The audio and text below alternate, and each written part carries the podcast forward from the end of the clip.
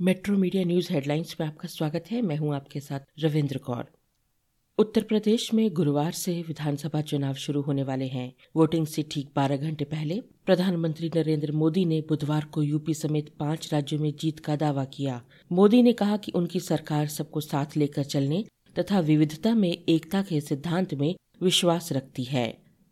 उत्तर प्रदेश में विधानसभा चुनाव के पहले चरण का मतदान आज पश्चिमी उत्तर प्रदेश के 11 जिलों, मेरठ, गाजियाबाद गौतम बुद्ध नगर हापुड़, बागपत, बुलंदशहर, शामली, मुजफ्फरनगर, अलीगढ़, मथुरा और आगरा की अट्ठावन सीटों पर होगा। मतदान सुबह सात बजे से शाम छह बजे तक होगा।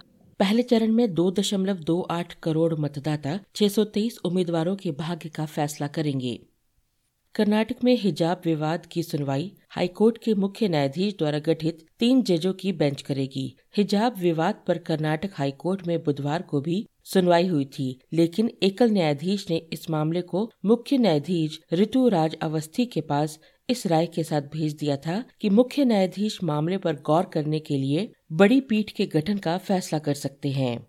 न्यायमूर्ति दीक्षित ने आदेश में कहा, पीठ का यह विचार है कि अंतरिम अर्जियों को भी बड़ी पीठ के समक्ष रखा जाना चाहिए, जिसका गठन मुख्य न्यायाधीश अवस्थी द्वारा किया जा सकता है। गौरतलब है कि राज्य में उडुपी ज़िले के सरकारी महाविद्यालयों में पढ़ने वाली कुछ मुस्लिम लड़कियों ने हिजाब के साथ कक्षाओं में प्रवेश पर रोक के खिलाफ याचिका दायर की है। उत्तर प्रदेश विधानसभा चुनाव से पहले कांग्रेस महासचिव प्रियंका गांधी ने उन्नति विधान नाम से घोषणा पत्र जारी किया। प्रियंका गांधी ने कहा कि सबसे बड़े मुद्दे बेरोजगारी और महँगाई की समस्या पर हमने बहुत काम किया है। प्रियंका ने कहा कि 10 दिन के भीतर किसानों का पूरा कर्जा माफ़ किया जाएगा। पच्चीस सौ रूपए क्विंटल गेहूँ धान की खरीद होगी और गन्ना मूल्य चार सौ रूपए क्विंटल होगा। देश में कोरोना संक्रमण के मामलों में थोड़ी बढ़ोतरी दर्ज की गई है। बुधवार सुबह तक कोरोना के इकहत्तर हज़ार तीन सौ पैंसठ नए मरीज़ मिले। इस बीच कोरोना को मात देने वालों की संख्या एक लाख बहत्तर हज़ार दो सौ ग्यारह रही और इस अवधि में बारह सौ सत्रह संक्रमितों की मृत्यु हुई। वहीं करीब पंद्रह दिन बाद दिल्ली में फिर कोरोना के मामलों में उछाल आया। बुधवार को स्वास्थ्य विभाग ने बताया कि पिछले एक दिन में 1317 लोग कोरोना संक्रमित मिले हैं, जो बीते मंगलवार की तुलना में करीब 200 अधिक हैं।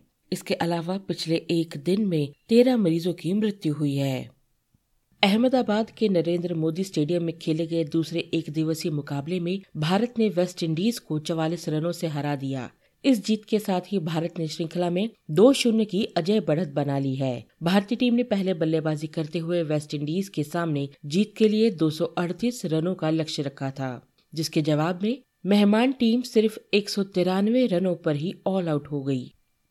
न्यूजीलैंड की महिला शीर्ष क्रम की सूजी बेट्स और सोफी डिवाइन की शानदार बल्लेबाजी ने भारतीय टीम को जॉन डेविस ओवल में यह बुधवार को 18 रन से हरा दिया। बेट्स और डिवाइन ने शुरुआती विकेट के लिए 60 रन जोड़े। वहीं न्यूजीलैंड की टीम ने 20 ओवरों में पाँच विकेट खोकर 155 रन का प्रभावशाली स्कोर बनाया। भारतीय शेयर बाज़ार बुधवार को लगातार दूसरे दिन मजबूती का प्रदर्शन करते हुए बंद हुआ। शेयर बाज़ार में दिन के पहले कारोबारी सत्र के दौरान लगातार उतार चढ़ाव का रुख बना रहा। दिन के दूसरे कारोबारी सत्र में बाज़ार ने तेज़ी पकड़ ली, जो आज का कारोबार खत्म होने के कुछ समय पहले तक जारी रही। खरीदारी के सपोर्ट से सेंसेक्स करीबन 700 अंक तक उछला, जबकि निफ्टी ने भी 200 अंक से अधिक की उछाल लगाई। इन खबरों को विस्तार से पढ़ने के लिए आप लॉगिन कर सकते हैं W W W dot metro media live www.metromedia.live.com पर। धन्यवाद।